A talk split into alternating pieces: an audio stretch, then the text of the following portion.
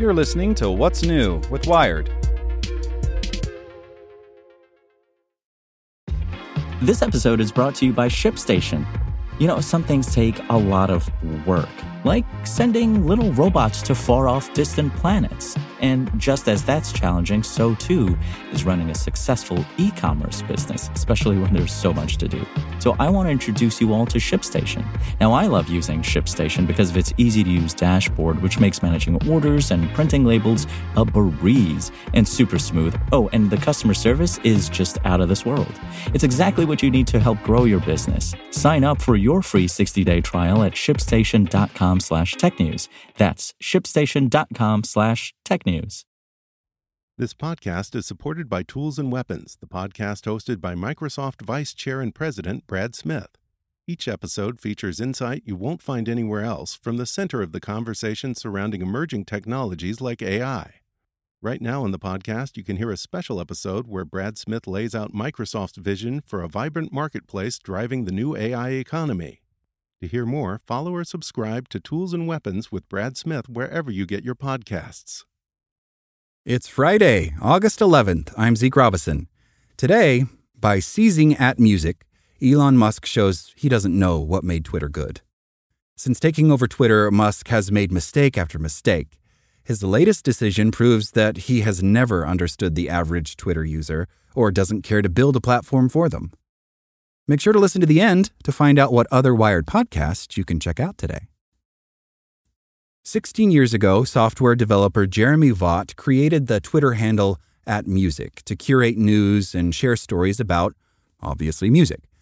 Tens of thousands of tweets later, he'd built a following of more than 11 million.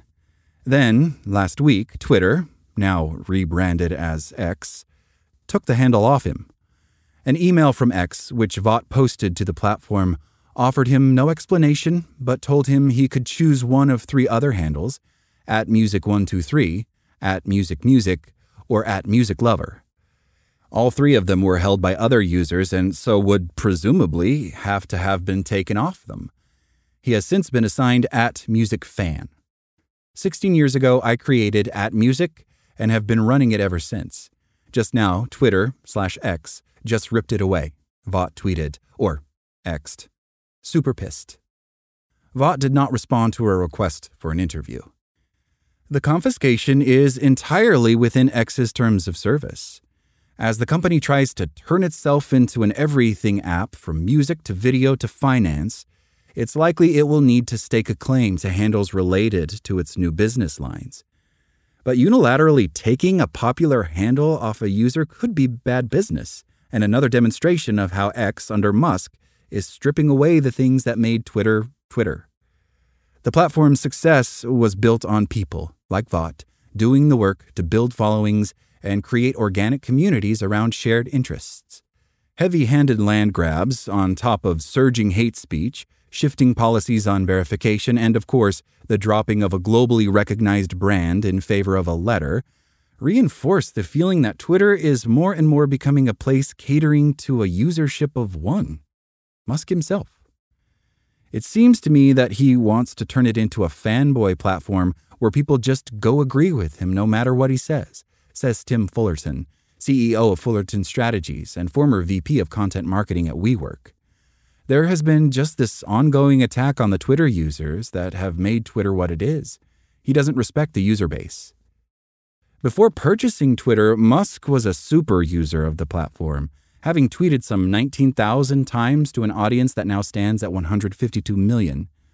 This meant that his experience on the app was likely radically different than that of most users. The average Twitter user has 707 followers, and many have no followers at all. On pre Musk Twitter, about 80% of tweets came from just 10% of Twitter's users. Verification helped average users figure out who was worth following. Twitter reinvented the blue check mark, which now exists on other platforms like Instagram and TikTok to indicate a verified user, after the manager for the St. Louis Cardinals baseball team threatened to sue the platform over a parody account. From then onward, it was used to indicate the authentic accounts of public figures such as celebrities, journalists, and politicians, as well as brands or particularly large accounts like at Music. Verified accounts were the people who were producing the majority of the content that was driving more people to stay engaged and increasing the number of people who were using Twitter, says Fullerton. But to an influencer like Musk, a blue check was a valuable commodity. Who wouldn't want to pay for it? So in December, he launched Twitter Blue as a pay to play verification program, replacing the previous merit based system. It was, Fullerton says, the first step in its erosion of the communities that made it so popular. According to a report from SimilarWeb, only 116,000 people signed up for the $8 a month service in March. Less than 5% of the platform's 300,000 legacy verified accounts have signed on to keep their blue tick. Of the 444,435 users who signed up for Twitter Blue in its first month, about half have less than 1,000 followers, according to reporting from Mashable. And for most users, removing verification has done away with a key visual shorthand that allows users to easily discern if the account or information they're looking at is real. Firing most of the company's trust and safety staff, the people who made and enforced the company's policies around hate speech and misinformation, exacerbated the problem and made the platform increasingly unusable as a real time source of information and news. This week, Australia's national broadcaster ABC became the latest large news organization to say it was leaving the platform over its toxicity. For advertisers, still the largest source of X's revenue, the growth of hate speech and misinformation is a major problem. In the first six months of Musk's ownership, Twitter lost half of its advertising revenue. Before, verified accounts and organizations were vetted by Twitter staff for authenticity and legitimacy. These accounts could drive conversation about certain topics, even without getting paid. The communities and engagement that they drove was part of what made Twitter attractive to advertisers. It's clear formally verified users are not getting the traffic that they once did because it's just a jumble, and that's not what people want to see. They want to see the news. They want to see political people or sports, says Fullerton.